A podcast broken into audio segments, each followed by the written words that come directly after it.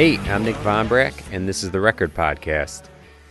Thanks for checking out this episode. Thanks for all the new listeners. Uh, last week's episode was with my buddy Kurt Travis, the former singer of A Lot Like Birds and Dance Gavin Dance. And I uh, expected it to be a good episode and, you know, some people to check it out, but what happened blew my expectations away because uh, in the span of a week, almost 600 of you listen to that episode, and that is incredible, uh, especially in the landscape of how many people have listened to these episodes. It's been great so far, and I've been very pleased. And this one just blew all that away. So, thank you for all. Uh, thank you all for checking that out, and for all the new listeners. Uh, thanks for jumping on this thing. Um, if you're new to this episode, what I do here is interview musicians and uh, you know people in bands, people in the music industry about their history, what it's like working in this field, and a lot of other random tangents that we get into. But uh, we've had a lot of good interviews so far. Uh, make sure to check out past episodes, um, and future ones coming up are very exciting as well. I don't want to tease too much. I want uh, you guys to just check it out week to week, but um, definitely some very cool stuff coming up. Uh, but for this week, we can talk about contest winners. So this last week, I did a contest for the Esk Records prize pack, and Esk Records is the record label that Kurt of the last episode owns. So we teamed up to give away a nice little mystery prize pack, and the winner of that is Allie Burns or at Allie Burns Music on Twitter.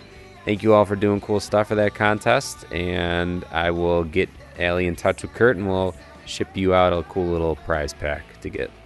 All right, this week's guest is my buddy Goose. He is the current drummer of Norma Jean, and he used to drum for the band Fear Before the March of Flames.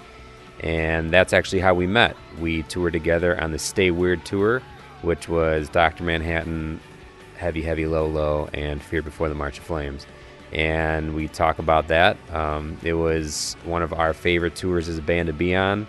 It was incredible. A lot of house parties, a lot of random places for shows, and a lot of fun, a lot of laughs. We get into a lot. We get into that tour. We talk about the way he started music, growing up in Salt Lake City, uh, being in nu metal bands, um, Her Candane, Fear Before the March of Flames, Norma Jean, um, recording the new Norma Jean album, which will be out some point this year, hopefully, and a ton more. And you can check out Norma Jean coming up this Monday, the 28th. They're playing the Beat Kitchen. So make sure to go downtown and check out that show. That'll be a good one. Uh, some other good shows to check out uh, this Friday. You can go see CHON, Polyphia, and Strawberry Girls at the Bottom Lounge. I'm going to be going to that show with a buddy of mine. So that should be a good one. And another good one coming up in April, April 2nd. Murder by Death is playing the Metro, and that's a Saturday. So if I was in town, I would be going to that show. My wife is a huge fan of them, and I'm a big fan as well. But since I'm not, you have to go in my absence. That'll be a great venue to see them in. So make sure to go check out Norma Jean at the Beat Kitchen on the 28th in honor of today's guest. So, in honor of him, let's go to him. This is Goose.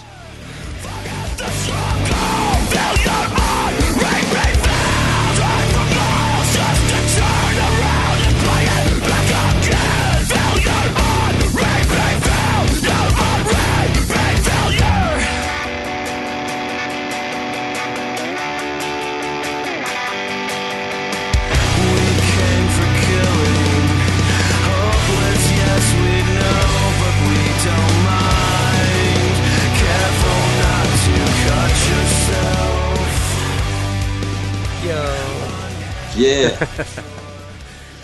What's up, dude? How are you doing? Good to see that face. freshly showered for you. I can't say that I'm freshly showered at all. That's okay. it's been a week. well, really, I could have just been lying since you can't really see dirt over Skype. Well, I don't know. The, the cameras are pretty HD now, so. All right, hold on, hold on one sec. Let me see something. Cool. Can you can you hear me all all well? Yeah. Okay. So you got the uh, what what are they called? The slap ass creation paintings in the background. Oh yeah. Do you know about slap ass? Yeah, uh, that dude came to our show last time. Uh, we played House of Blues. Oh yeah, he came with He me. came with yeah. Yeah. I forgot about that. I uh, um, I, I remember I remember he came with, but I didn't remember that like we even got into the whole slap pass thing. Yeah, uh, he actually like made a, a picture out of my grandma like wearing these. Like my grandma, it was at Christmas time, and I got like this hat that has like a moose horns or something, Yeah, and she was wearing it, and it, he made like a, a drawing out of it. that's awesome. You know what? That now that you say that, that does sound familiar. Yeah, he's actually sending me some pictures. He just he just messaged me on uh, Instagram Oh, really? Nice. yesterday, and he's like, "Hey, I got some of these stickers, and it was inspired by your grandma. So I was wondering if Huh. if, if you want me to send you some." I was like, "Yeah, that sounds great." That's so weird for me. My world's colliding. That's that's my buddy that I've like known since fifth grade. So it's so it's so uh, it, ma- it pleases me to hear that the the worlds are smashing together like that. Well, that's awesome. That's cool. So where where are you at in the world? I'm in Salt Lake City right Okay, now. so you're you're at the home base. Yeah, I'm at my mom's house. Oh, nice. How's mom doing? She's good. She's about to go on a date. Okay. There's my dog. She's Aw. hanging here. What's your dog's name? Father? Yeah, his name's Father. How did you come to that name? It's a great name for a dog. Well, I don't know. Like before I got him, my friend Carl. Uh, well, is it okay to say some profanity? Absolutely. Podcast. my friend Father, or I mean, my friend. Carl, He's your friend too. I mean, he's not my father, but uh, I don't know if he would be a very good father. But uh, he was at the bar and he was just dr- like drunk as hell, and he was just like, "Dude, sometimes when you get older, you just have to compare your penis with your father's." And he's like, he's like, you're sitting there in the in the book room, and you're like, "Father, I'm in the study." And I just like, and he kept saying it like that, like "Father." yeah. And so I was like, I'm like, that's kind of funny. I'm like, I'm like, what if I named my dog Father? Because when he's in, like, if, if he's like in the backyard and I like yell at the door, like, Father, like, stop it, or something like, or like, if my neighbor hears me, like, babe, Father, shit all over the stairs. Or like we have to clean up father's poop in the backyard. Like just if anybody like heard us like talking, Sure. like Perfect like, perfect comedy setup. They'd be like, "What is happening over there? Like, why is there a dad like eating a loaf of bread and shitting on the floor?" I mean, it's it's pretty believable. I mean, you know, depending how senile the dad is. I mean, I've always I've always made some kind of joke or always been in groups that made jokes about yeah having having you have a kid and you name it dad or you know uncle or something just to just to weird people out and confuse them and yeah, the the way it's going these days, I wouldn't be surprised if like by the time my daughter's in school, she's in class with uh, a, a girl named Mom or something. yeah, totally. I mean, but that's what we would want to do. That's what I'm hoping for. It's why I did any of this, really, just for some comedic value. So you guys, you you are like fresh off a recording, right? Yeah, just got done, and now I'm back home. Just barely finished. Nice. And how'd that all go? The Dude, pic- it- the pictures I saw looked beautiful. That that place. Yeah, it was amazing. It was beautiful. Like it was. It was like one of the best experiences of my life. Just like the sound of that room is ama- amazing. You don't have to put any effects, like no reverb effects. Like my producer, like played it back, and he's just like, "I'm like, did you put like some reverb on that or something?" He's like, "That's the sound of the room. That's There's no- awesome. There's no reverb." I'm like, "That sounds perfect. Yeah. Don't put anything on it. Like, Yeah. just leave it like that." But um, it was beautiful. It was actually the last studio that the person who who b- built Prince's studios. It was the last studio that he'd ever built. Hmm. wow. So it was like his masterpiece. Like he he wanted to do it like the, the best studio he's ever done. So What's it called? it's called Pachyderm, Okay. and it's it's out in the middle of the woods in Minnesota. That's like- awesome. It's next to this small town, but it's like outside of this small town, so you kind of have to like you have to stock up Yeah, groceries, and you kind of just out in the middle, kind of camping in a big mansion. that's awesome. That sounds like the best scenario. Yeah, and there's like every morning there's like turkeys that march across the yard, and like there's deer and like a bunch of like cat tracks and stuff. That's awesome. Yeah, So- it was really cool. How long were you there for? Um, just a little under a month by a few days. Yeah. I actually, I booked my ticket on the seventh to leave, and I didn't know that our last day was the fifth, so I had to get a hotel Oh, downtown Minneapolis. me, me, and my bass player because he's from here too, okay. and uh, we ended up going to a bar and meeting some locals. And Yeah. I don't know how we ended up over at their house, but uh, we ended up having a sleepover, That's awesome. Hmm. making mean, some that- friends. yeah, I mean, you're you're already set for that by touring and being in bands all the time. You're just constantly getting used to being friends with strangers and being like, "Oh, can I sleep on your floor?" Like it's not that crazy to assume Yeah. that you could do that. And I woke up and I'm like, how did we end up over here? Where hmm. are we? Who gave us the ride here? Did you did you end up? Whenever I think of Minneapolis, I just only ever think of the Triple Rock. Did you did you end up there? Uh, we went we went over there to eat and it was closed. Ah, that's what I would have done. I would have go there. I would have gone there to eat. That's a bummer. Is it closed like closed up or just it was closed for the day?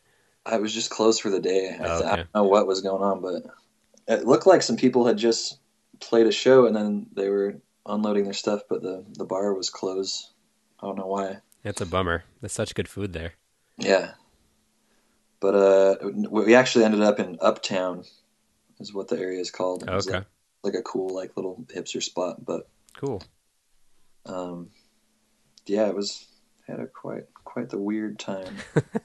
we ended up staying all up all night and just like listening to music and making stuff out of Play-Doh and getting to know each other and just being weird. That's It was- awesome. and it was way cool. I mean, it's weird like us, like when uh, Yeah. When when we were on tour and doing Yeah. just fun, weird things. Right. So you're you're back in in Salt Lake City, and and actually, when I was thinking of questions I wanted to ask you, I wanted to talk to you about Salt Lake City, anyways, because for some reason I have. I mean, it's not like you know I know hundreds of people from there, but between you and like there's like there's like a little solid music community that I've run into so many different people that come from there and you all know it's not even that I've met you all you all know each other like you Yeah. know you know Dallin and you know Ryan Seaman and you know Dan from uh, Get Scared. He was in Inaviate. Like all the all these guys I would meet separately and I'd be like oh I don't even know. It would get brought up. You would all just be like yeah I know him. I know him. We played shows like Yeah. it's like such a tight all my friends. it's such a like Salt Lake City just sounds like Chicago, like a giant city, but like the music community there seems so tiny and like tight knit. Like it's anytime I feel like I've met someone from there, they all already know each other and have history. It's actually weird when I meet somebody who's a mus- musician that I don't know. Yeah. Like I'm like, "Wait, how did I not know that you existed? That's weird. Is that like, is that what, I I guess I never knew that that was what that town was known for. Like, has that always been a thing or just you play enough there and you just start to know everyone? I mean, for what I know, like growing up, that was like that was the thing. Like we all got this tattoo called the broship that you, you. I think you'd probably have seen it on tour. I think. Yeah. uh, I've heard, I remember hearing about it. I think Adam and Dave got one, Yeah. but uh, it was just it started out as like that tattoo was like all of our friends that grew up in this neighborhood called West Valley. It's like 20 minutes outside of the city. hmm uh, we all got it because when we started going on tour, we would meet people in these other places, and then we like started to expand out even more. And like, there's these there, there's these waves that go across, uh, like the boat that's that's tattooed, and Yeah. they're supposed to represent like each like city carrying you on to the next. And so like, uh, like everybody that we would meet like outside of town would would get the bro ship, and like it was just like this big like crew like yeah we're gonna help you out when you come here we'll help you out we'll book shows here That's awesome.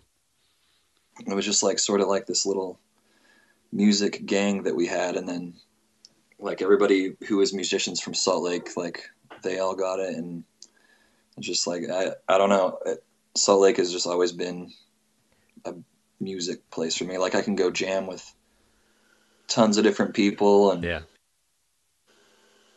it's i don't know that's all that's all i really know about it besides Yeah. the mormon thing That and the Mormon thing. Well, besides besides the fact that it's like beautiful there, like just turn you turn over turn a corner and just giant mountains and Yeah, such such a cool little area, such a cool I- looking area. yeah. I love I love the landscape here, and like you can drive a half hour, go hiking, go cliff jumping, go river rafting, can float on the lake. Like it's just it's beautiful. Like Yeah. mountains are so close. You don't need to go on a trip to go anywhere. you know? Sure. Yeah, and especially all the places you see on tour, like it's I I would think it's pretty hard to compare to that. I mean, it's pretty much got everything. Aside from Yeah. the fact, when when can you not buy alcohol? when does that stop? Uh, I think you can buy alcohol. Well, you can buy alcohol in the grocery store until, or not the grocery store, the gas station until two, I think, oh, okay. or until one, and then uh, AM or PM? AM. Well, see, that's not so bad then. I think that's right. I don't know. I know that's when the bars close, but, Okay. uh, but uh, and then they're they're open till two, and people can stay there, get sober or whatever. But uh, gas stations, yeah, they sell till one. I think I think that's right. And then uh, liquor stores are closed. You can't buy liquor anywhere but the liquor store. So Okay. if you want like hard alcohol, you have to go Yeah. to the liquor store. I think they're only open till ten at night, Okay. and then they're closed Sundays. So And it's Yeah. what the the other funny connection, and it's a pretty obvious one to people who are in you know that genre or ones around it is the movie SLC Punk. Like growing up watching Yeah. that and being like, "What is this world?" And then it's also based around you know Salt Lake City. Yeah, Does that? Um, what, what did did you have a, any? I mean, I, don't- I would I would feel it'd be one way or the other. You like wouldn't give a shit about that movie, or like that'd be one that you watched a lot. I, I love that movie. Yeah. I think it's I think it's put together really well. Like the guy who made it, I think is he did a really good job on it. But Yeah. I mean, I don't really know what it was like growing up back then, Right. like when, when that movie was supposed to be taking place. But Right. I mean, I feel like when I was growing up, there was a really like good scene.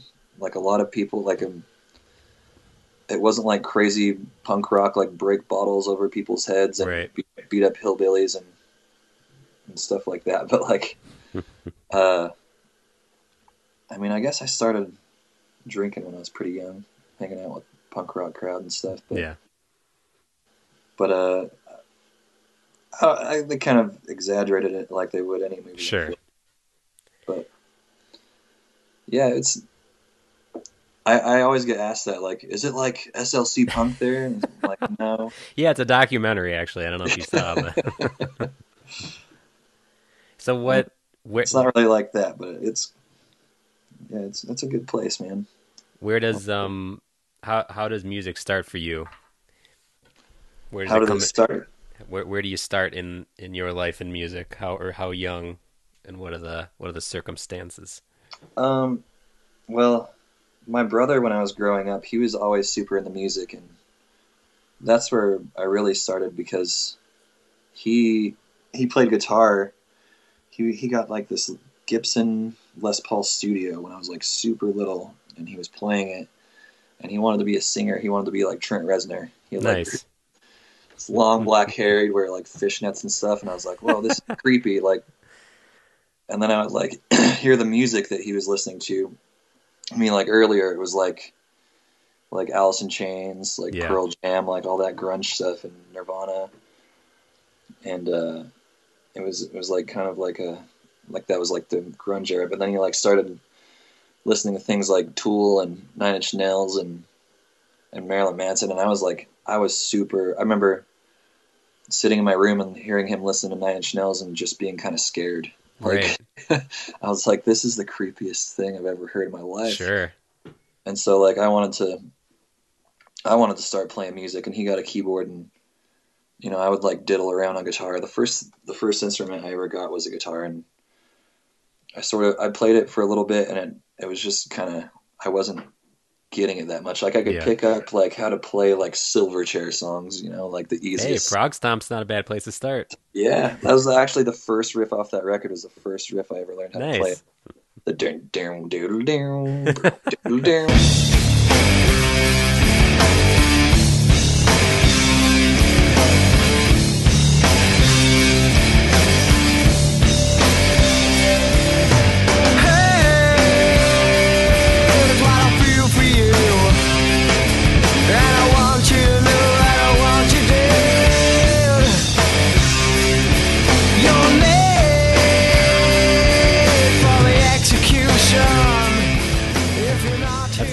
Aaron. I think mine was Smoke on the Water, so I think I got to give props to you. Oh yeah.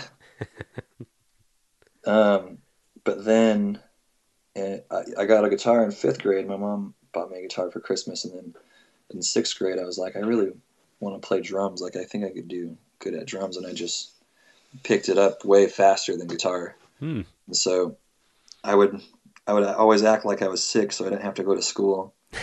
And then when everybody left, I would just go in the basement, That's awesome. drums all day, and just like crank up like different records I was into, and Yeah. just try to play along. And then uh, my neighbor ended up playing guitar, so we started a band, and we were like super nu metal. What We was that like- band called? the band was called Riot Dogs, Yeah. That's great. and dogs spelled like D A W G S, Well, sure. like Wow, dogs. How, how else would it be spelled? And then, uh, yeah, me and him started a band, and he's like, "Hey, I know these people from school," and uh, we would go. There was a train uh, tracks right by my house, like in my backyard, and we would meet them on the train tracks, and they would bring like a karaoke machine to sing through, and like nice. we would like hook up just anything we had to play out of, and uh, just make a bunch of noise and. In my, my mom's front room, and then we'd like hook up like her stereo somehow to the vocals, so it was really loud, and then we would just like play Korn covers, Of course. Naturally. and uh, yeah, we were we, we wanted to be Korn, and then uh, and then my other friends that I I had grown up with, um, we started a like a punk rock band, and we were called Life Over Law, which is still a cool name, I think. That's I was gonna say that's not a bad name. Life Over Law, like for being like you know like fourteen years Sure. old or something like. Definitely worse names. but uh and then we actually i i recorded my first uh i guess ep with riot dogs when i was i was in eighth grade yeah i was in eighth grade. And then uh i mean it, it was like we we sounded just just like Korn. Like everybody that heard it was like dude you sound just like jonathan davis like to my singer and like we we had seven strings. Like we bought like the first seven strings that ever came out there was like uh, they're like two hundred dollars these days but back then they were like sixteen hundred dollars seventeen hundred dollars and like and we had to like special order them and right. i remember like the first time like them bringing them back and like opening up the case and it was just like that brand new smell and i was just like no way Like, we're gonna be so heavy Was it an Ibanez? yeah I was gonna say that had to be an Ibanez at that time. and uh where where was i going with this uh yeah anyways we sounded like Korn we we got the seven strings like Korn we wanted to be like them i got i had like a huge drum set Hmm. and uh Did you have a Gibraltar rack with that drum set? yes i did I know? did too. I did too, man. This is like so. I mean, this is not the exact same trajectory as me, but so many of similarities going on. It's great. So I can like I can I can say the things before you're gonna say them. yeah yeah i mean i guess all drummers went through that phase of Sure. like dude we need to have a huge drum set Right. like that's how you like look cool and That's how you get famous. That's how you get signed. Yeah. and so, yeah, I did that for a while. And then I was in that punk rock band. Then I got like really minimalist and just like two, you know, a sweet ride and another crash cymbal. Sure. you know, just like a three piece kit, you know.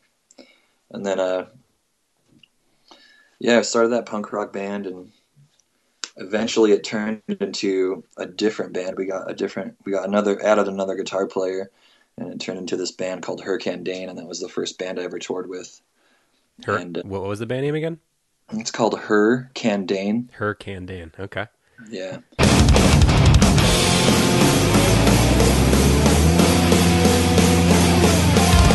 It's across past streets stealing. Scanning and scanning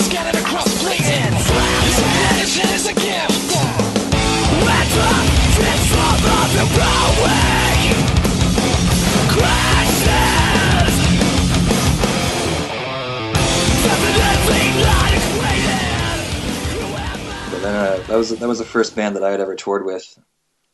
And uh, I remember uh, telling my brother, like, dude, we're going on tour. Like, it's crazy. Like, my singer somehow booked us a two month tour. Wow. People like had no idea who we were, but we're just gonna go out there for two months and hopefully not die." That's awesome. And uh, Hmm. my brother didn't believe me. He's like, "Well, you guys aren't going on tour." He's like, he just thought I was like playing around and stuff. Right. And then uh, we we worked at the same place because my mom owned this restaurant.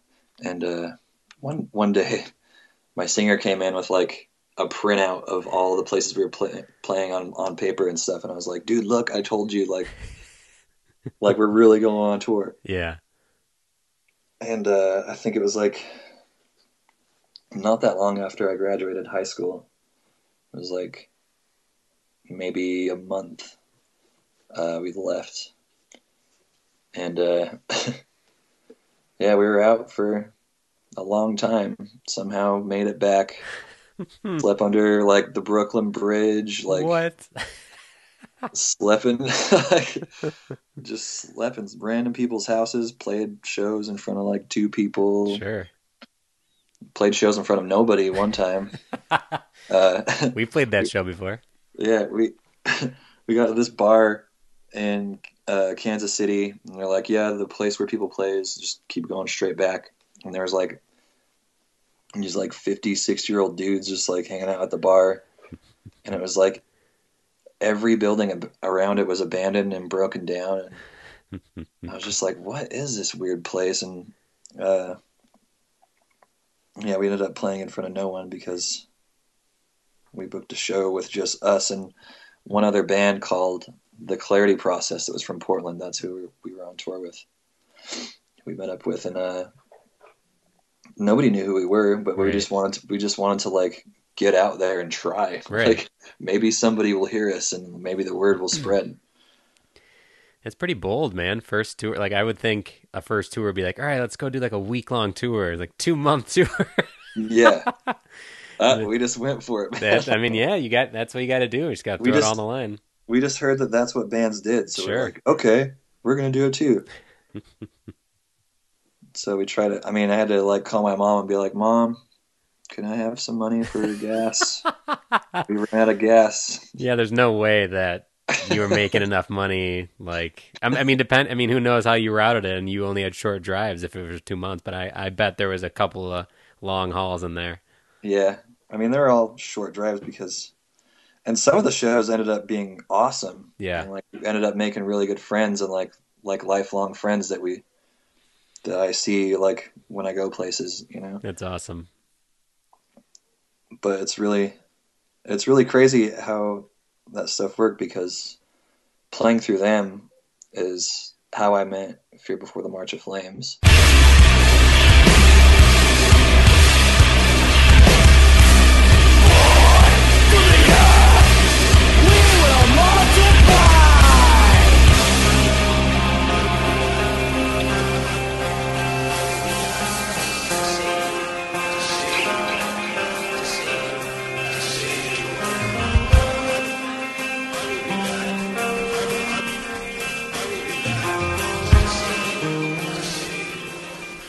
So crazy. And then uh and then actually the guitar player from Clarity Process ended up playing for Fear Before the March of Flames, Binks. Oh, Binks. And uh that's how I got into Fear Before the March of Flames is because we had played a show with them at this college town in Idaho. I don't even remember where it was, but On Uh, that tour? No, it was uh it was like a couple years after that. Oh, so you so that band was around for a while. yeah. Okay. Yeah, they were they were around after I left too, but Okay. um yeah, I we we played that show and then Binks was like, "Dude, our drummer just quit." Like he said this was his last show. And I was like, "Dude, I would love to be in a band with you. Like I think Yeah. that would be awesome. Like cuz you're such a great guitar player and like Fear Before the March of Flames, like it's cool they had like all these lights and like all these people like they were selling tons of merch and their music ruled and I was like Yeah. man, I really want that. Like, I, Yeah. want, I want to be in a band like that. Do you know when I've that was? Like what year that was? Um, I think it was 2005. So you you'd been with Fear before for a few years before we toured together. Yeah, Okay. yeah, that was 2005, and then he had quit, but he he was still going to record the next record, and so he recorded the next record and flew out, and then when they got home, uh, they called me, and I actually they're like, "Hey, we want you to come down this day," and I was like, "Shit, I have a show that day." And I was like, but I really like if I miss like what if they choose somebody else? Right. You know, so I immediately bought a ticket to Denver and flew down there and and tried out. I'd I'd learned like fifteen of their songs and Nice. Very professional. yeah, in like two days I was just like, I need to like do this. Like I like I have to learn all these songs and like if I'm gonna be like someone they're considering having, like I need to like be professional and just sit at my drums all day and learn all, learn all Yeah. these songs. So I did that. I flew out. I had to call my singer, that's like my best friend, and be like, dude, I am out trying out for Fear Before the March of Flames. I'm sorry I can't play the show today. How'd that go? not very good. They hated me for a long time. They did not like me for a while, but now we're. I mean, they understand. Oh, so it's still not all that not 100%. No, no, we're we're good. We're good friends now. Oh, you are. Okay. I thought you were still saying like, We're still like the best of friends, like as, as we were before that. But oh, like, oh, okay. they were just bummed out because Right. they wanted that too. You know, they wanted that like. I don't know. I guess like to be comfortable and go on tour and like, Right. You know eat food on tour and like you know like I love that that's that's like a, a successful uh like that's that's that's the definition of success on tour. You know, eat food. but it's so true. Eating like just thinking of having like being able to eat 3 meals a day possibly is like that's it. You guys are doing it. Yeah, for real. Like, dude, I'm full. This is crazy. I got I to play a show now, and I'm full. Ah, Uh, so true. but uh, yeah, you know, like, I don't know. I just wanted that so bad, Yeah. and it's kind of like I feel bad because like, I'm, like looking back at it, like I'm like I kind of like betrayed like my original friends that we started doing this with, but. I don't know. At that time, there was there was lots of things going on. Like, I just didn't feel like I I fit in. So I was like, you know, let's go try this out. Well, plus, I mean, like you said, it's it's a chance for like, like even though you're feeling bad about it because you're that those are the friends you grew up with and stuff. It's a cha- I mean, it's like going from the minor leagues to the major leagues. It's a band you like and a band Yeah. with somewhat you know people in it that you know and like, and so it's you know it's. It's not. It's not just that cut and you know cut and dry. It's not just like, oh yeah, I'm just gonna stay with my local band because that's where my roots are. Because then you would have then you could have just been kicking your ass, you know, kicking yourself in the ass for years after that and been like, I could have been playing with them. Yeah, So, it's true. I don't know. I just wanted to take a leap and see what happened. yeah. and it worked. Well, if it makes you feel any better, the um I had a similar situation, not not exact, well, you know, similar twice over cuz the so I, the first band I was in with actually my buddy Matt from Slapass, uh we were in a like a pop punk band called Above Suspicion. And then I mean, we did that for years. And and then t- I think junior year of high school so we did it for like two or three years, and then I think junior, senior high school, somewhere in there, a couple, uh, a different buddy of mine was starting a band with somebody else, and they wanted me in that band, so I left the first band for that band, and that was just like inner high school, but it was even just like just as dramatic because that was like I had to still see these friends and like you know get the stink eye and you know hear all the like murmuring and whatnot. Yeah, Um, and then it happened again because so that band was called Musket Arm, and that was actually the band that Adam Angers I was in with him, and then his brother Matt, both of them from D Man. Uh, Matt eventually joined, and then when we were in Musket Arm, we did the same kind of thing happened. We talked about making a new band, and then we made Doctor Manhattan, and then that was another like dramatic high school, you know, small town thing. And I mean, we didn't start the band in high school; we were out. But I think Matt, Matt and Andrew was definitely in high school. Matt might have still been in high school. So like, you know, those when you're from, even though Salt Lake City is not, you know, a small town, like when you have those small town net like networks of people and cliques, like you know, it's it's it's literally like that's your whole world, and especially if you know all your friends are engrossed, or a lot of your good friends are engrossed in music, like you're just only gonna. It's like the end of the world Yeah. for some people. I mean, it is sad because it's like I learned everything from you guys. You know, like I grew up and like learned how to play music by being shitty, and then like evolving into something that's awesome. And now, right, right, like it's just like it is dramatic. Like, but you know, they they understood. right. Like after like a year or so of me being in the band, like And driving Yeah. around Salt Lake City in a Cadillac and wearing a fur coat. like you know we'd all we'd all like talk separately and they're like dude i get it like i understand so it, like they were just they were they were butthurt at first because they, that that's what we all wanted you know? right. but uh And wasn't wasn't the drummer after you? Was that Dan? Was that yeah Because Yeah. as you were as we were talking about this, I was like, why do I know that band name? And I think when we toured with Inaviate, I think we got to talking about the people we knew, and then he was like, "Yeah, I drummed for the band after Goose drums." I was like, "Jesus, man, there's so much incest. like, I know too many cross paths here."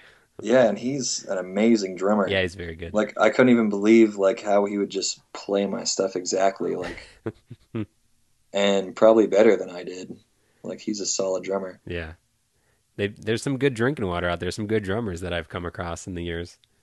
Yeah.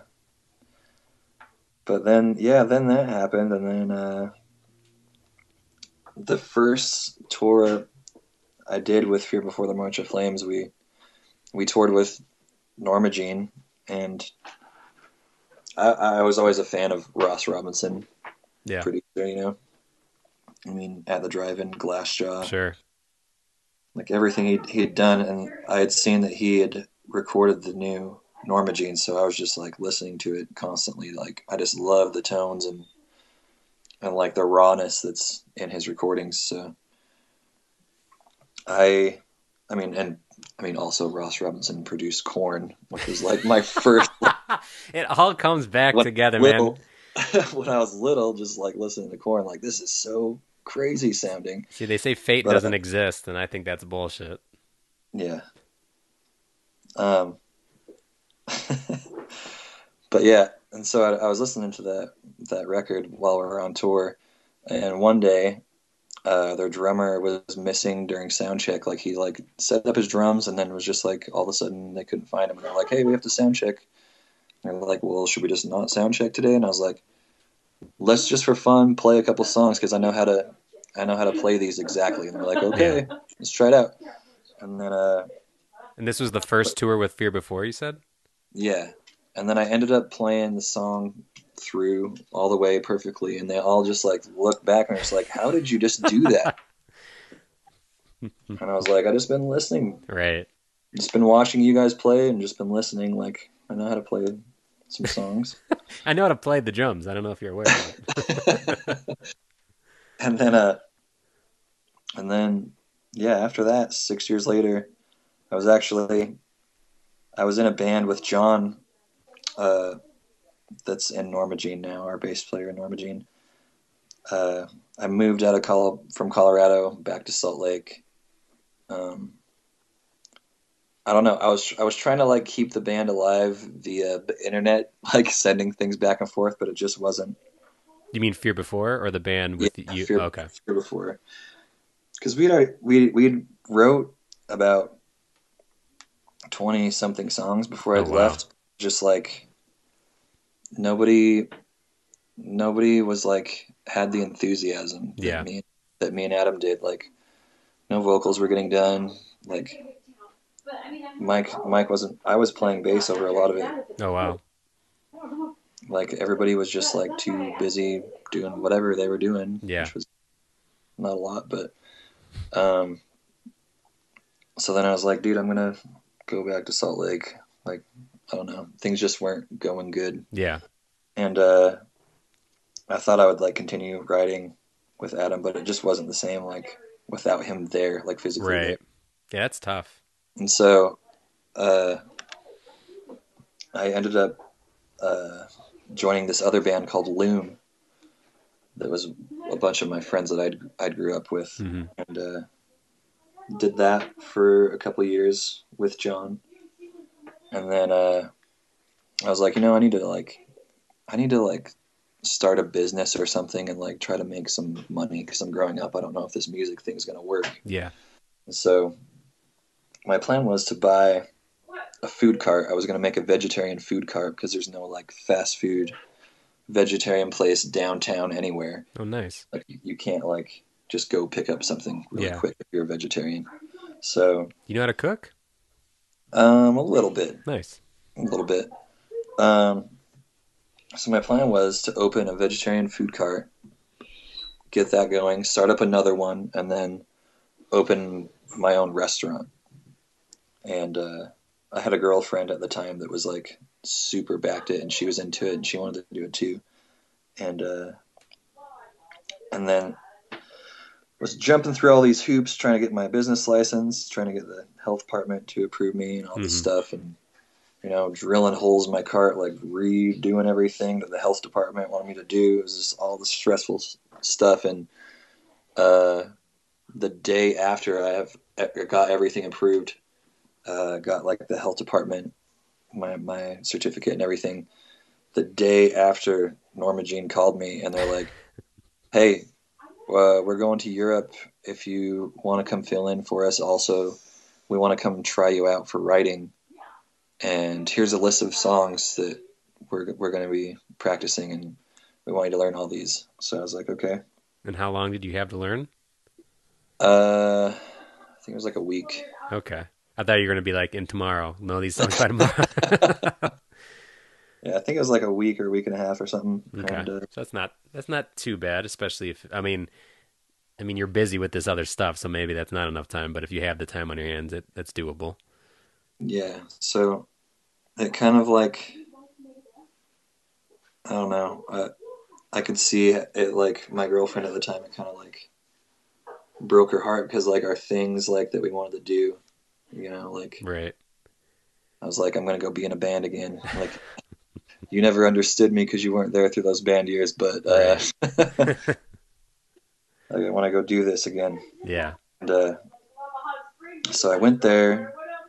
I learned all the songs that they wanted me to. It was like 16 songs or something, and I knew how to play them better than they did.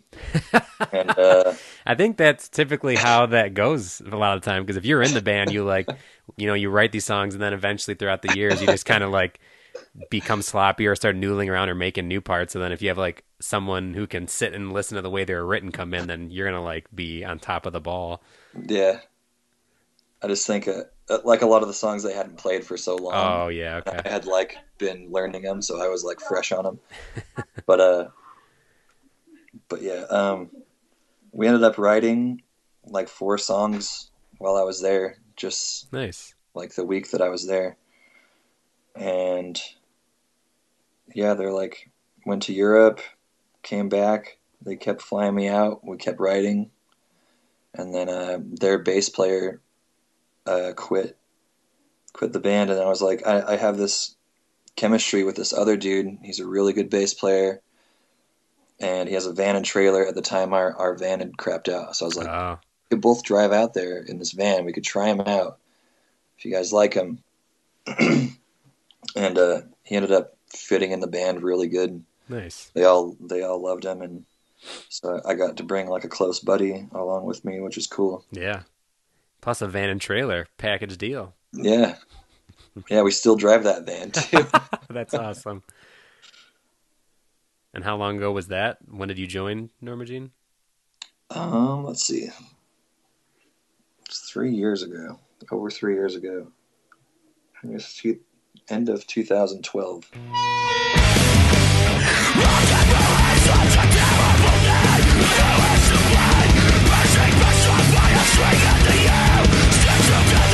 Clear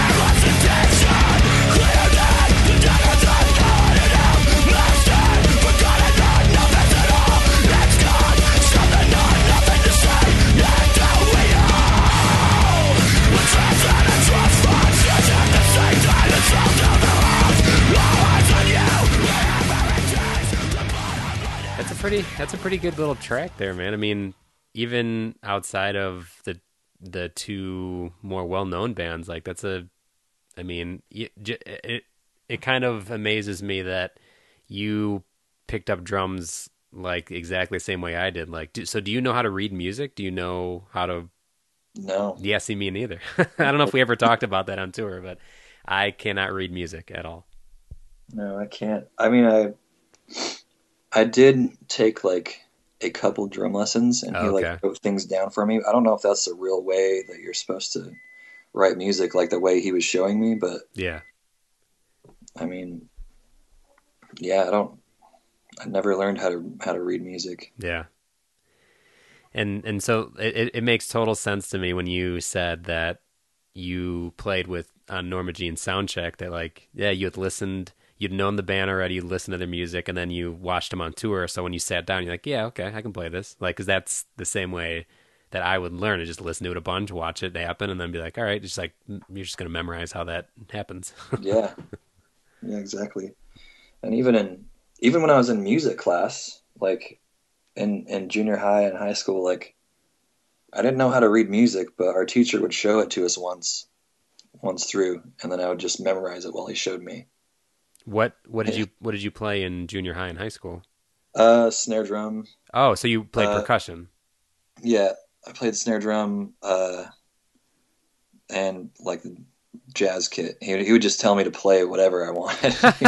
that's awesome He's like, just play something over that. And, and like, if I wasn't playing something that he didn't like, he would just like stop and be like, let's do this. Wow. So- So he catered to you. He's just like, you know what? This is how you learn. So this is I'll I'll approach that. He wasn't like, you're playing the wrong way. You must learn this way. Yeah. It was pretty, it's pretty nice of him to do. Yeah. Especially in a in a program where like you have a curriculum and you're supposed Yeah. to teach these kids a certain way. As long as he knew you were learning something, he's like, all right, that's good. Work, we'll work with you on how you learn. Yeah. Was, I actually was talking about going and, and seeing my, my music teachers and just being like, hey, look at all these tour passes. Look at all the places I've been. You should. They'd love it. I think they would think that was cool. Yeah. So what between being in Fear Before and Norma Jean, I mean, sound wise, you know, they're different, but they're I they probably be in like the same kind of genre or subgenre of music. Uh-huh. Um, would you say you notice any like do you feel like you're in a different band or is it just kind of a similar feel, just some different dudes, same kind of vibe? It's definitely, it definitely feels like I'm in a different band. Yeah. Like Fear Before, I, I mean, they had like all these electronic sounds and like, Right. experimented a lot that way with Norma Jean. It's like just we're I mean we do that a little bit like here and there, but it's not like as heavy. Yeah. But it's it's more just like I don't know, like the Norma Jean dudes are super good musicians. Yeah. Like they can all they can all play really good. But uh Fear Before was like more like how can we like make something that's just super weird sounding. Yeah. Like instead of trying to be heavy, they're just like, how can we be weird? Yeah. So Fear Before is weird and Norma Jean's heavy. That's how you describe the difference. I guess so. I don't know. That's a uh, pretty mean, good description. Fear, Fear Before is just like so experimental. Yeah. Like, like they they wanted to do things that just made people wonder what like why they would do that. Like Well, that was a good that was a good setup for that Stay Weird tour then, because then that was Fear Before, Heavy Heavy Low Low, and us, three bands that were just like trying to out weird one another. yeah,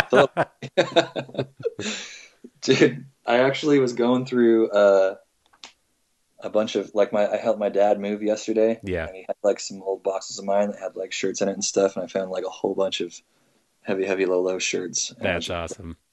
Looking back, like reminiscing all those fun tours that we had done, like with you guys, and that was probably one of the funnest tours. When uh, when heavy, we heavy low and Doctor Manhattan. yeah, when we whenever we get together or we're talking about we talk about like the favorite tours, I think it always comes down to two tours and it's us doing Warped Tour and then the Stay Weird tour because those were like two vastly different things and awesome for different reasons, but like the Stay Weird tour was like exactly what we wanted to do every tour, like play house shows, like be with bands that were funny and, you know, just good solid bands that like would challenge us to want to be playing better and be, you know, crazier on stage every night and like it was like the perfect tornado of everything we wanted in a tour. I remember we were we were quite bummed for that tour to end. We were like after that we're like, all right, how do we do this tour again? Like let's do another Stay Weird. Like let's get that going again. Yeah, I was. I remember the last day of tour. I have a picture of it. Oh, I know a picture. is the the one where uh, we're all standing in front of that uh, whatever that venue is, and it's like people in jackets and someone's in their underwear, and I think Chris from Heavy Heavy Low is just like off to the side, like. that's my favorite part of that picture. If that's the picture you're talking about, Yeah, it is. it's like all of us in a group, and then just Chris off the side, and it's perfect. Like everyone is like perfectly their personality in that picture. Yeah, I think I. S- Where do it I? made me tear up when I was leaving. I was like, "Damn it!" I still Like- I framed that picture. I actually have it somewhere in here. I had them up and then I adjusted stuff around. But yeah, it's one of my fa- absolute favorite like tour tour memories, tour pictures. And for and for and for us, Fear Before, and I mean we like it. It was kind of a like you said, like a thing where you listen to this band or had ex- some experience with this band earlier in your life, and then it came back around. Like for us, we weren't big Fear Before fans, but the first guy we recorded with, our first EP, our buddy Daniel, who reminds me exactly of you, like same temperament, same kind of sense of humor. Um, he he loved Fear Before, and he would have it on while we were recording, and he'd show it to us. And I remember when when we'd hang out, he'd be like he'd have the shirt on or talk about him. And so then I remember when we got that tour, like he, he either messaged one of us or like we hung out with him. He was just like, "Dude," he's like, "Come on, how weird is this?" And we're like, "Yeah, it's it's pretty great." One of those weird like things in a movie. It's like foreshadowing. You hear it in the beginning of the movie, and all of a sudden at the end, you're like, "All right, that's too like perfect that that comes along that way." Yeah, and even weirder for the heavy heavy low thing because that was like the, I'd actually heard Fear before. I'd heard I'd heard heavy heavy low one time, and we played with we were playing shows in Rockford, Illinois, and bands that we were friends with. Like one of the drummers loved heavy heavy low, and it was like the early stuff, so it was even more. It was like less punk and more just you know hardcore stuff, and Yeah. I think we were hanging out in the van before a show and he put it on. And I was just like, I don't fucking like this at all. Like we were, we we were so like not like if, if, of anyone in the band, I liked more that kind of stuff. But even I was just like not into it. And then when we got the tour, I think we listened to a little bit of them and we were just kind of intrigued. Like, all right, we'll see how this goes. And then when we had f- started playing shows with both bands and then we started hearing turtle nipple and the toxic shock we were like what like this is perfect like this is yeah, just crazy all out man and then what like that that was the thing like we i think by the time by the time we actually toured i had i'd be started becoming a fan of fear before and i was into the always open mouth and i really liked that album. And so i at least knew that stuff and then um seeing it live and seeing both those both the bands live it like it was so awesome because it was like this is this is like a whole other thing. It's a whole nother level. And then each night like it, I, it wasn't like we were being competitive for the sake of like i want to be better than that band it was just like oh they were so good now i have to if they're if any of them are watching us i have to play that good like Yeah. that sets the that sets the bar for the night yeah, dude. Yeah, I remember the first show. I think we were. Was it Milwaukee that we met up? Was oh that shit i don't know i might oh i have i have part of the the tour poster but it's in like a collage so it doesn't say the dates it just has uh. like some of the pictures so i don't remember what where it started I'm pretty sure it was Milwaukee. I think that was the first date of the of the tour. And I remember like watching you guys, and I was like, "Wait, this is the band we're touring with?" I'm like, "I'm like, dude, they're like having like costume changes and shit. This is fucking sick." Like, I'm like, dude, they're just like us. Like, this rules. Like, now weird stuff on stage and just like just being so fun to watch. Yeah. And like that's the thing about Heavy Heavy Low Low too is like Right. people don't get it until they see it. Right. like, oh, this is weird. like Well, I think that tour is like a perfect. That's a perfect summary of that tour. Those bands, you don't get it until you see it. Like you can hear it and be like, "That's that sounds good to me," but you don't get the full picture until you see Yeah. those bands in your face and like, you get that vibe, and then Yeah. it just like makes the music even better. yeah, you're like, damn it, that's fucking cool. Like, I don't know, it's just, I don't know, it's great. It's Yeah. great hanging out with those kind of people. yeah. And I'm, I remember, or well- well, kind of recently, I talked to, well, not, mm, it was probably a couple months ago now, but I talked to Nic Newsham from Gatsby's, and he was talking about earlier in the Gatsby days they toured with Fear Before a bunch, and he said that he told me a story where, like, I guess in those days, uh, Adam and uh, Dave would especially go like crazy and like try to like kick and like throw punches at each other just to like fuck around with each other Yeah. and and and then and Nick told me he's like after some show that they played, they were Fear Before was opening. He's like, "Oh, I want to do that." So then he goes up and like kicks Bobby, the guitarist, and he's like, "What the fuck, man? Like, don't you ever do that to me?" and so just hearing that was like was perfect, like was great because I was like, that sounds like I I would believe seeing hearing that uh, Adam and Dave or anyone in Fear Before like fucking around with each other like that. that that's exactly the vibe that Oh. I I would I would imagine. Here's another weird thing: is before before Binks was in uh, Fear Before, um, my my band Hurricane Her Candane had played a show with Fear Before in in Salt Lake. It was Mhm. actually outside of Salt Lake, but um, that day, uh, Her Candane got signed like our first record deal after they saw us play with Fear Before. Oh, nice. But uh, I remember watching Fear Before, and I was just like, dude. And uh, the singer of Anatomy of a of a Ghost, which is now Portugal the Man, Right. uh, came up and was like singing with Dave, and like Dave was like bending over backwards and screaming, and Adam was like running around and like jumping off stuff and just like being crazy. And I was just like, dude, what is this? like, are they even playing? Yeah. like they're just going nuts. but it's cool for some reason. I don't know Right. why.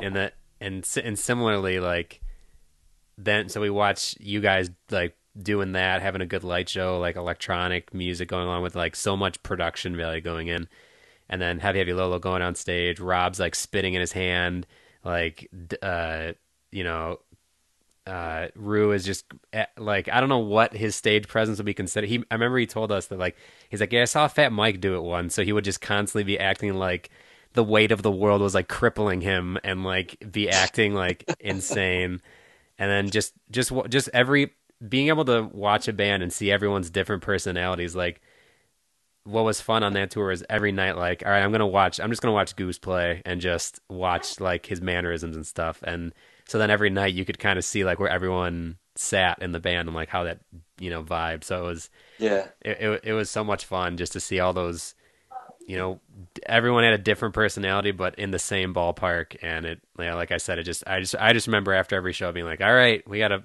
we gotta fucking step our game up tomorrow. Like we can't we can't we gotta really like we were playing just for basically you know you two bands. Like we even if there was nobody there which i don't think we really had too many shows where they were poorly attended but even if that would have been the case we'd have been like fine we'll just play for those two bands and we'll have just as much fun anyways. Yeah. like Exactly. That's what I always felt too. yeah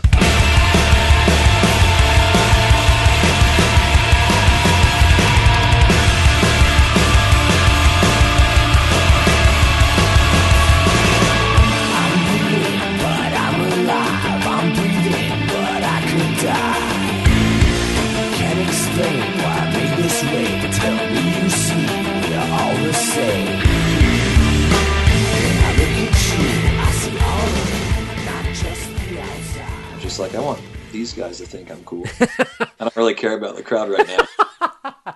that was like basically our whole uh, trajectory of our band was just like you know what we've played to nobody before so you know as long as like the band that's taking us out likes us then cool like we don't want them to hate us so Yeah. and and I I'm not sh- I don't know if I ever talked to Adam about it at some point I want to get him on here but like I think he's the one who got in touch with us about that tour, and I think Casey showed him us or something. So I think that's Yeah. like the lineage of how that all came to be. But hey, it was just so weird, like out of the blue, getting some kind of email and being like, "What? Like, is this a is this a joke?" like, all right, yeah, we'll do that tour, sure. And it ended up being like one of the most fun tours ever for us. Yeah, I remember listening to you guys and just like, dude, how did they get it to sound like? I thought the drums sounded so cool. like, how did they get it to sound that fucking cool? Like, I was jealous, and I was like, we need to tour with these guys, tour them because they're they're doing something different. Like, they don't sound like anyone. Yeah. Well, and it, it warmed my heart too because when you when you guys came out, so was Fear Before the first album that you recorded on? Yeah, Was it the only album you recorded on? yeah. Okay. I I joined like I think I told you before like after Brandon uh their old drummer had quit he recorded the record and then immediately flew out after he was done recording. Okay.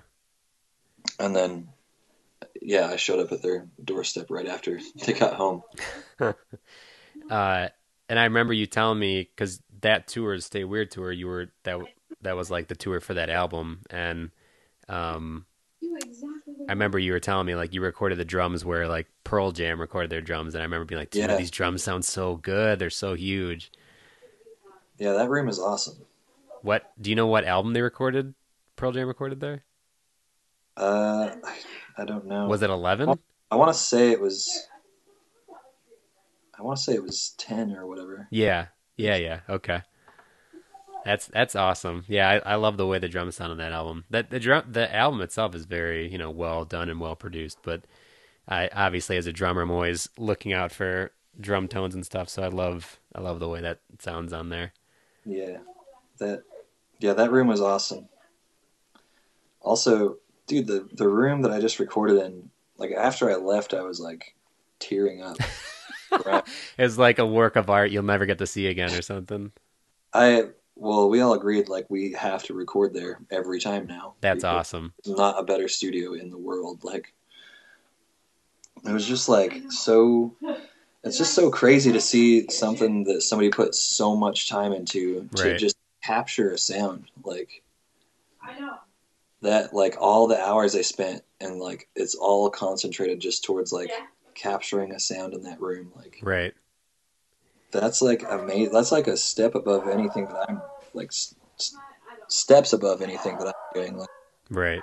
that person obviously plays music but like they love it so much that they want to build a room where it's perfect Yeah.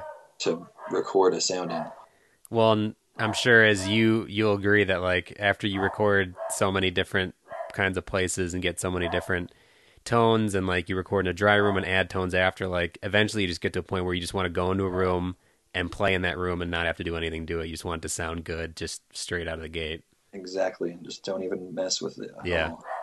that's how it sounds Yeah.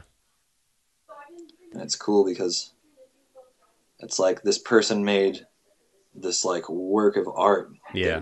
to record in and make our art in like it's just like it's crazy like and even the place we were staying in like the way it was set up it was just beautiful like Yeah. whoever built that house that we were staying in like the architecture was just amazing Yeah, the pictures look really nice. yeah it's it's beautiful I'll, I'll have to send you some pictures that you didn't get to see Yeah. Yeah.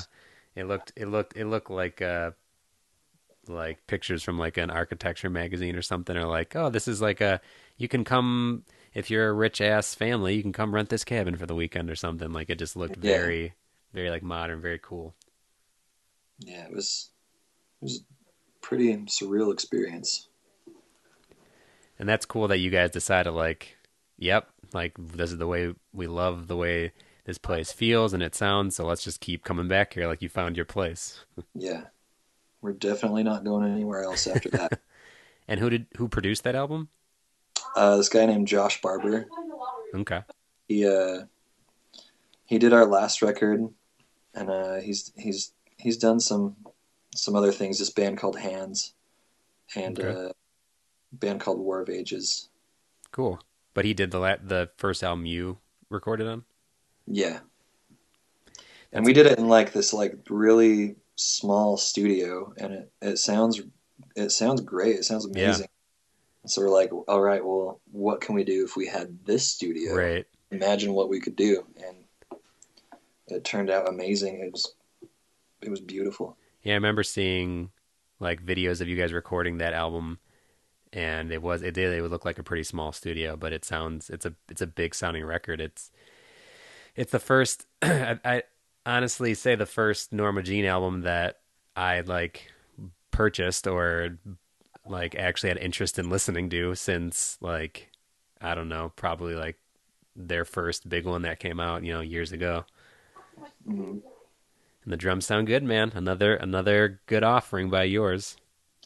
It was uh, it was kind of hard because the drum room that we recorded in was, was pretty small, and like the the ceilings were short, and like Uh you know, there's like there's just couldn't get a big sound out of there. So Right. what we what we did was we recorded the drums and then took them to this place after because I was like, I, I want the drums to sound huge. right.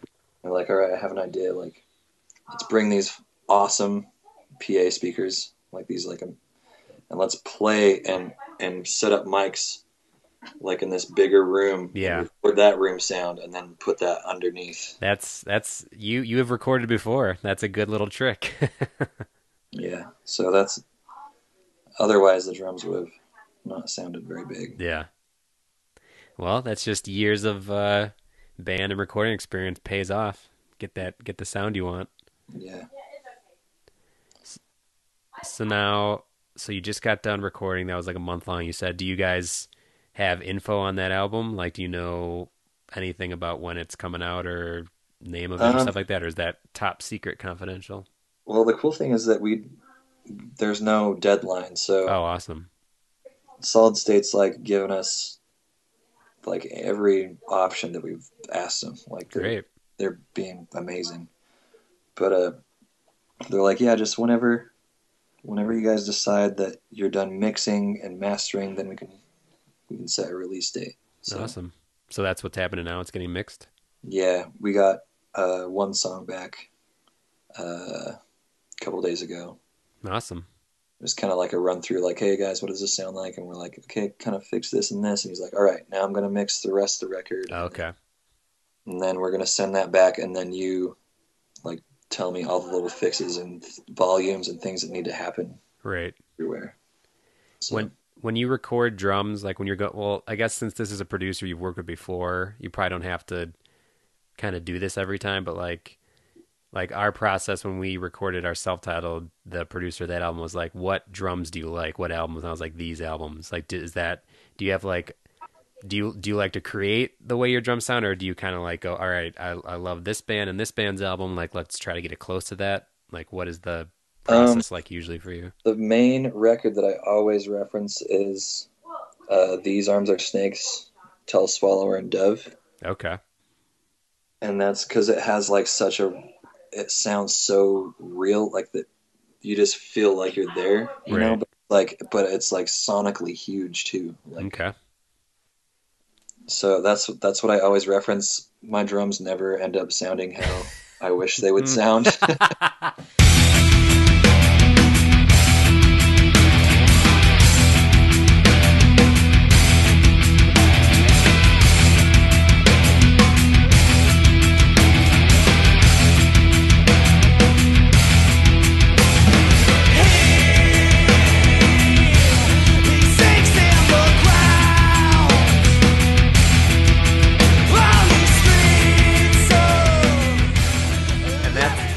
But- interesting thing, man. That that that concept of you being like, all right, let's do this, and then it, eh, like, if you were to really like compare it toe to toe, you're like, yeah, this doesn't sound anything like this, but I still like the way it sounds. yeah, I still love the way my drums sound, but it's like not like Yeah, that. I mean, I I think it's just like the way that people play, you know. yeah, that's Like- true.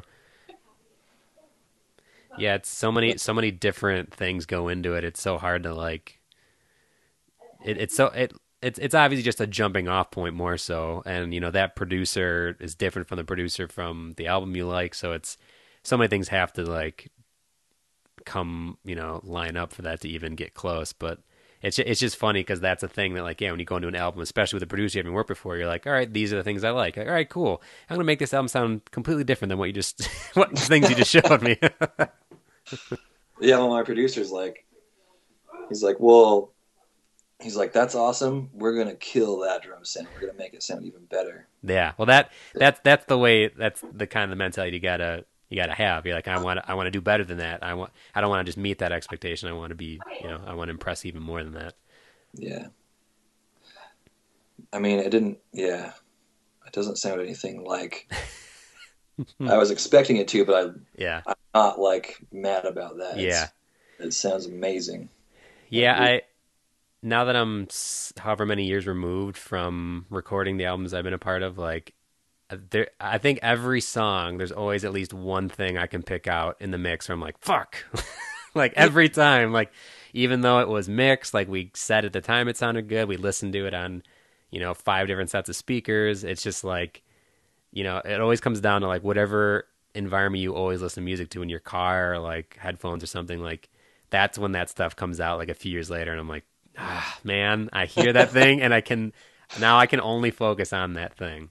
The cool thing is this record, like I made sure that that wasn't going to happen Yeah. because I sat down with the person that was editing drums and like Okay. I sat down with him and I was like, stop, like this part Yeah. right here. Yeah. Like, we need to fix that. Just scoot it just a tiny bit. Like I don't want to, because I don't want to listen to it and be like, "Fuck, I wish I could have fixed that."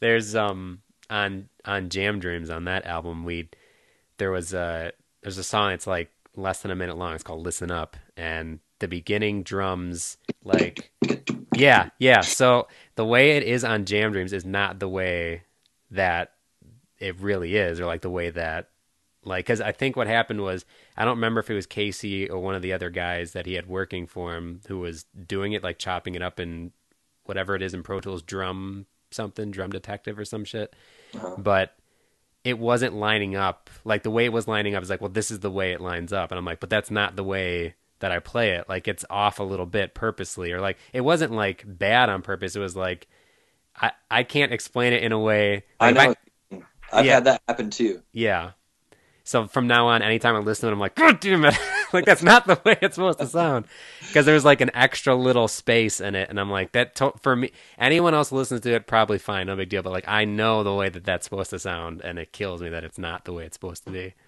Yeah, I know exactly what you're talking about. There was this part on uh, the Her Candane record I recorded on uh, by Kris Crummett. He like did our first. He did uh, Fear Before's first record. okay He did, he did uh, Her Candane's first record too, and there's this part where it's like the song before it ends with drums, and then the next song starts with drums, and there's like this certain amount of hits, and then go into the next song. yeah. But like they sent me it back, and they're like like this, and I'm like no, it's like this many, and then like they sent me another one like this, I'm like no, like no, it's not like that, yeah. And then they're like like this, I'm like.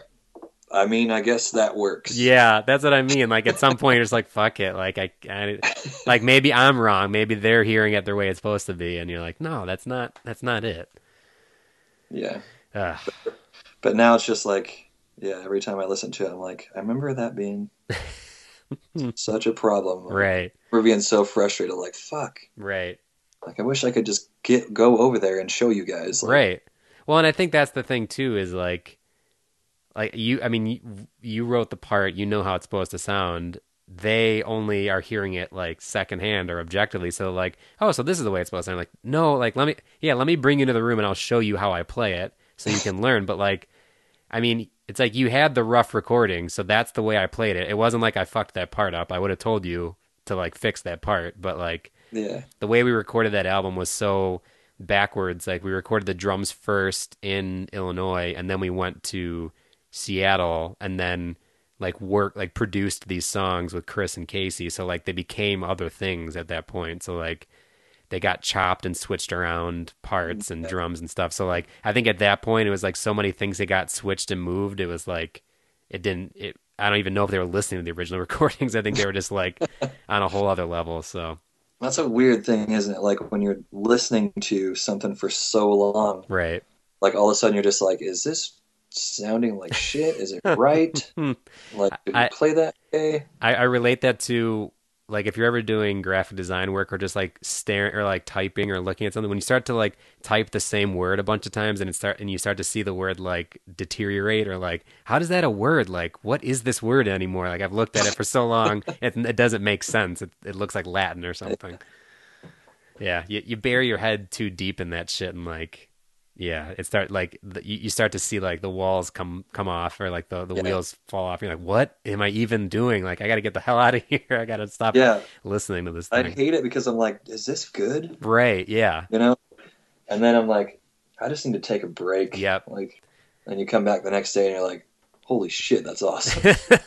that's really what you need and, it, and what's tough about recording albums you know a lot of the time is you have tight deadlines or like you know every day in the studio costs this much. So you you're kind of forced to make snap decisions because you got to move on to another song and there's no time to really dick around with it. And it's it's tough in those situations to to catch every single thing. And especially if you know the situation you're in now you have a supportive label but if you're in a situation with a label that's like expecting something right away yeah you don't have time to like visit and revisit this thing. And i mean that the Yeah. the thing that i always lean back on is like the first album you're right you have all the time you need for it you know you have a hundred years you have one year you have as long as you want to take but the second and following albums it's like yeah that's not the same yeah. They're like, hurry. We, we know you, we know you guys can do it.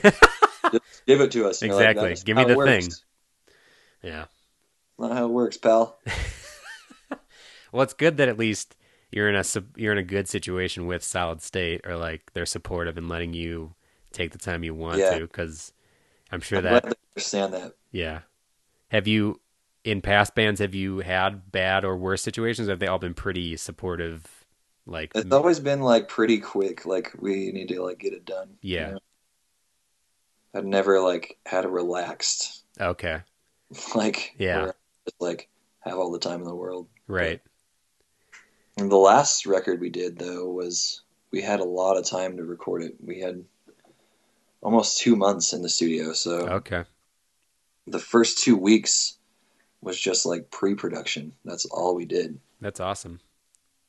and we like rewrote the songs and like we'd, you know, we would like record them and then listen to them and like, what if, what if we did this, you know? Like, Yeah, But uh, yeah, and then I, even that last record I did with Norma Jean, we we had so much time in the studio. I was like, let's record it how Dave Grohl recorded recorded drums separate. Like oh, like record each like cymbals separately from drums and stuff. Yeah, I'm like, let's just try that yeah, and, and see what the difference in sound is. And we did it, and there was a I mean, there was like a not too much of a of a difference yeah, sound wise, but I'm like, well, let's go with the better version. Like, let's just do that. yeah.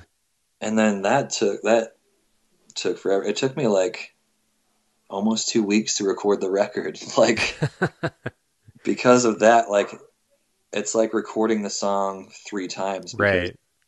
You record the song and then you go back through, uh, take out all the drums and then record the drums to the tracks of Oh, okay. Your cymbals and, and everything playing. And then you go back and, and take out all the cymbals and then record the cymbals Yeah. separately. So we would get like two or three songs down a day. Like like maybe maybe maybe three if Yeah. we're lucky. That that probably explains why that's not a technique that lots of engineers use these days. Our, our uh, the person that was mixing it was so confused. He's like, he's like, why isn't there any drums bleeding through cymbals? I was like, oh, it's because we record those separately. He's like, weird. but even as an engineer, like like the second you said Dave Grohl, I knew exactly what you're talking about. Like, and he's recorded a lot of albums, but I knew when you said the way Dave Grohl recorded it, I knew you meant you know Nirvana recording, you know, cymbals separate from drums. So it's like I feel like even he would have known. Like that's even just kind of like lore at this point to like know. Oh yeah, okay, that's like that's like the Nirvana thing. Yeah. Actually, I didn't know he did that in Nirvana. Oh, did he? Did he do it in Foo Fighters? I thought he did in Nirvana. I'm not sure. Maybe he might have. I just heard that he did it on the Queens of the Stone Age record that he did. Oh, yeah. So I, I'm pretty sure on. I don't know if it was Nevermind, but I know they're watching one of those like behind the scenes things. They talked about like it might it might have even been like before Nirvana. I know it was something that happened earlier in his career that they definitely did, and like because they thought that would make it sound the best, and then so that's funny that they they revisited that and he did it again for another album. Yeah, I mean, it sound like I just I just thought that you would be able to like EQ everything better Right. That like, and you can, Right. but also you don't get. Um, you can't even tell that I I did it separate. Oh, once it's all mixed together. You, you can't even tell that it's recorded separate, but. I just thought for like you know like getting the best sam- sounding snare Yeah. ever and like best toms like we should probably separate it. But then there's a lot of tricks that you can't you can't do because like when when toms like bleed into the cymbals or like if you're like trying to like side chain something so like the kick like pokes through for a second like Oh, or like uh, there's just like a lot of like when you compress some like compress the shit out of something like it just doesn't sound the same because the cymbals are separate recording than right. the drums are like it doesn't work as well like the cymbals and the drums aren't fighting each other like you can't get that same sound so Right. i was like let's just do it regular Yeah. This time around. Yeah, when we the last thing that we did, we recorded a like a five song EP, and we did it at this studio that's actually pretty close to where I live now, and it's a studio that like is in this guy's backyard, and they built it off of like some blueprints that they used, or it was like the guy who made R. Kelly's personal studio or something, and so it's like a very pretty studio and has some really cool sounding rooms. And uh, our big thing was like, look, we've never gotten to record live, like all of us in the same room together. And that was what we did for that. For I think I think we overdubbed some stuff, but like for the most part, like most of the instruments were like all at the same time, and that was like the most fun to not have to always rely on a click and you can see them in the room and like if you fuck up like it's i mean it's the way that it sounds live. It's the way that you Yeah. know you want that people are going to pretty much see it as. So that that was that was a lot of fun. Doing that was like a lifelong goal of our band. That's cool. I've i've always wanted to do that too. Yeah. I mean it's probably insanely difficult and i can understand why you know engineers probably aren't like suggesting right off the bat to do it but it certainly is i feel like a better experience for the the musicians in the band if if you like recording that way. Some people don't so. Yeah, and actually, like when I was recording the drums on the last record, they were like in the control room, and like just a guitar player was playing along to me, you know. oh yeah. That's even that even just having someone like like But after after a while, like after like maybe recording half the songs, I was like, dude, I just want everybody in here, oh yeah. Same room as me, yeah. play. Because I feel like there's there's a different energy when you're in a room with people, like. absolutely.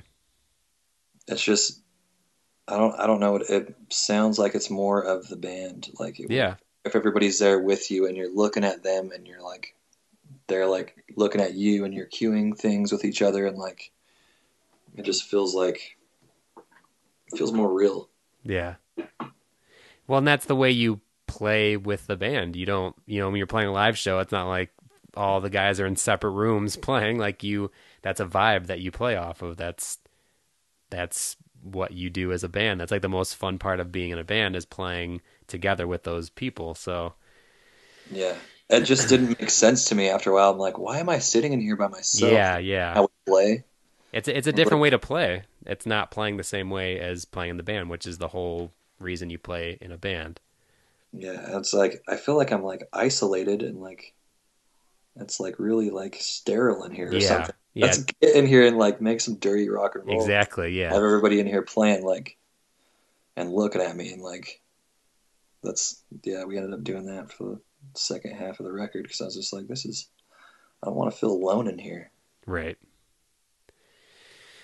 Well, maybe for for record number two in in uh in Minnesota. You just go all jump in the same room and just fucking make it loud and nasty and throw shit around the room and just destroy that beautiful cabin. It was actually a it was a weird story about that place. It was abandoned. We were Oh. the first band to record in there again. really? Yeah. So it's not a place that that producer like owns, or it's not like No, it's a the guy that owned it. Uh, he died, and then Oh, they were trying to like figure out what to do with it forever, and they wanted to sell it. Like the family wanted to sell it and stuff. And I think it's like one of the one of his nephews. okay, Uh, like, no, we gotta we gotta keep this place alive. Like, we gotta keep it going. Like, this is an amazing studio. We can't just like sell it to. Like, let's keep it in the family and keep it going.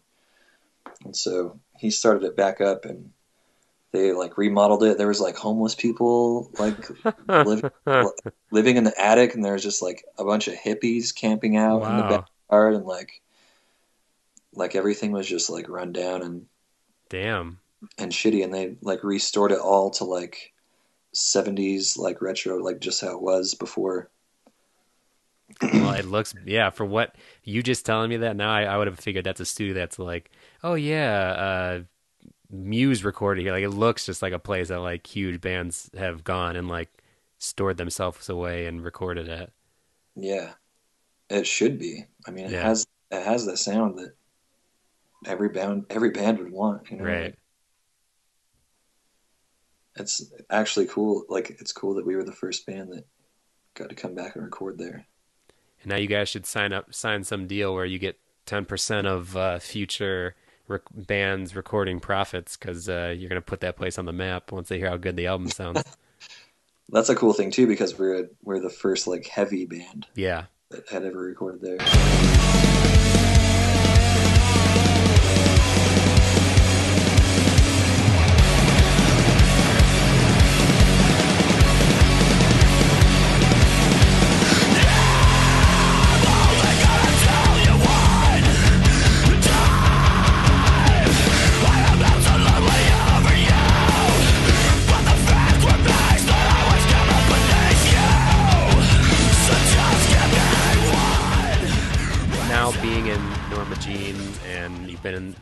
for a few years now, and we were talking about the differences between the two bands, just like sonically. Do you are there other any other kinds of differences you notice between like types of shows played or fan bases, or is it just more so just the the music itself? Outside of that, it's not very different. Um, uh, the fans aren't really too much different. I mean, Norma Jean definitely has more of a following, but hmm so, so like I get like a lot of people coming up to me more and like, you know, like thanking me and like saying, you know, you're my favorite band. Like, you got me through these times and stuff. But Yeah, that that happened in Fear Before, just not as much. yeah, Like, but there are like some freak Fear Before fans. Like, yeah. Like I've seen people that have full like Fear Before sleeves. Like oh, people Oh, wow. always up to, and people will come out to Norma Jean shows just to see me because they knew I was in Fear Before, and they're like, really? All their tattoos and stuff, and they're like, dude, you guys need to get back together. like, just please get back together and just make at least one more record. So, I mean, there are like crazy Fear Before fans, but Yeah. there's also a ton of of Norma Jean fans that yeah. that come up and just like you know say that we've changed their lives and stuff So which is awesome funny that you mentioned the fear before thing. Do you have you gotten wind of the fact that they're talking about doing things again? Has that come through oh, you? well, well i was encouraging him i was like Yeah. dude you need to do the 10 year anniversary Yeah, of the always open mouth like everybody's gonna want that like yeah, everybody already wants to see us again like but if you do it you have to like have everybody that was the original members like yeah, for that record because that's what i would want to see if i was you know right. Like- I want to see the band get back together and have all the original members and play the record all the way through. That's what I would want. so, so that was even on your suggestion. Like you were, you weren't like, oh, I want to, I want to go and tour that album. You even said like it's got to be the original lineup. I mean, I thought about it for a second. When they were talking about it, when I went to Denver, Yeah. it was like, well, Brandon says that he wants to play drums. He's like, but, but you should play bass. And I was like, I was like, I've never played bass on a stage in my life except for that one time I played bass for Heavy Heavy Low Low. Right. I just felt so awkward. Wait, when did you play bass for Heavy Lolo? Uh, it was just one song. Oh, okay. Their their bass player, they had a fill-in bass player on this tour that we were on, Uh, and he had to leave the last day. So everybody in Fear Before learned two like one or two songs from them, oh, okay. and uh, I played a song, and I just like felt so awkward. Like I, I'm like I should face the crowd, but it feels weird. I don't want to look at them, so I just like stood and looked at Chris the whole time and just played. but uh, but yeah, um, they're like you should you should play bass for the reunion tour, and I was like, I mean, I guess that would be cool, but I've never done that. And then, and then uh, when I started talking to him again about it, this wasn't even that long ago. It was like maybe a couple weeks ago. I was like, dude, I'm like, you guys still talking about doing the reunion show? Because I think you should do it. And uh, and Adam was like, yeah, uh, uh, Mike, their the bass player, Yeah. had been talking about how he wants to do it now. So Oh, okay. I was like, well, just let me be on the tour or something. Like, let me let me play lights or let me tour manager. let me do something. So I want to I want to be there and experience that Yeah. because I was I was part of it too. Like, Right. even wasn't part of that record, I was part of that cycle. Well, right. Yeah. Like you said, you didn't record it, but the second it was done, you were in the band. Yeah. So yeah, I've been I've been encouraging that to happen, but I just don't know. I don't know if it will. I hope it does. Well, so I they were Adam and Dave were just on Casey Bates's podcast, and they were ta- they actually talked about that, and they said that they're, I mean, I don't, I don't know how far it's going, but like that they're talking about doing it at least. Yeah. So I mean, they've been telling me that they were talking about it, but it just yeah, it's actually got to put the got to take a step. yeah. Yeah. Well, that imagine if it came full circle and like they started touring again with that lineup, and then Norma Jean and Fear Before toured together. That would be sick. I would I would love for that to happen. What is um? So speaking of touring, you what is like a? Is there a typical cycle or a year for Norma Jean for like? Do you guys talk about what you want to do, or is it just when there's good tours or when you want to go out, you go out, or is it like every other month you go out for so many weeks or something? Um, it's really. I mean, we try to.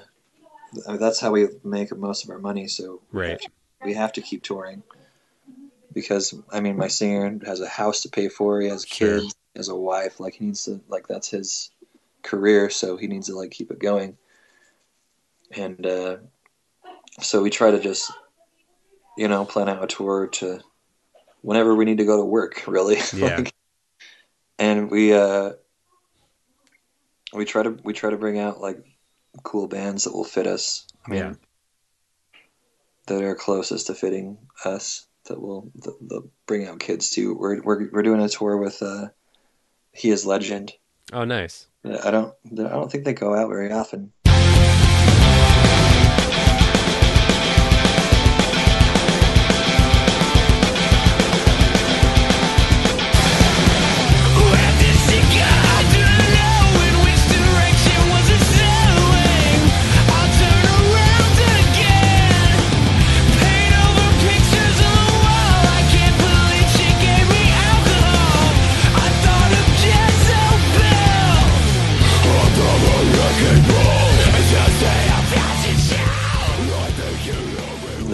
Fun guys. They're our friends, and so we're doing a tour with them. And it's really just like we we get offers, and we just choose like what we want to do. And even sometimes we just choose to like do a two week tour that we book ourselves Yeah. and just do it that way. You know, cut out the middleman, Right. make more money. Um, but yeah, we we always we always try to go to Europe like once a year, and so we're doing that in the summertime. we're like playing all the festivals down there, and we always do really good in Russia. So we always make it a point to to go over there, even though it's a pain in the ass to get over there. Like the fans there are just insane. So we always try to do that, and then we're trying. We always try to go new places. The last time we went to Europe, we went to a bunch of different countries I've never been to, been to before. That's awesome. And uh, this year we're going to South Africa. We just got an offer, so Well, that is incredible. yeah. what? How is that? Like, is that a part of that tour, or is that just a separate thing to go to Africa? It, yeah, it's just a separate thing. Is it South Africa, or where is it? In South Africa, Wow. and they they offered us one show, five days there, like all those days, like expenses paid, and they want to take us on a safari. So we're like, why would we? Why would Right. we say no to that? Like that's incredible. But uh, yeah, I'm pretty. I'm pretty excited for that. I'm. I don't know. I don't know if you have to get shots or anything over there. Yeah, you might want to look into that. Yeah, I'm not sure, but uh, we, we want to try to play some more shows while we're over there besides just the festival they want us to play. I want to try to like book a little, like maybe two or three more more shows while we're there. That'd be awesome. Yeah, I've heard, I hear it's I hear it's super nice there, so that would be that'll be. I'll I'll, I'll have to uh, keep an eye on your Instagram and make sure you're uh, taking sweet pictures when you're there. Do you know I will? I'm going to document that. Insert phone hanging up noise here. So, at this point in the episode, Goose's phone died, and we had almost covered everything we wanted to talk about. But since we're at the point where we have a good little cutoff, we'll just end the episode here. We've got an extra little chunk that I'll play next week in the mini episode, but for now, we'll just end it here, and you can check out the rest of it next week. Thanks for checking out the episode. Go out to those shows I told you about. Hopefully, see you at one of them. Otherwise, see you next week for our mini episode. Peace out.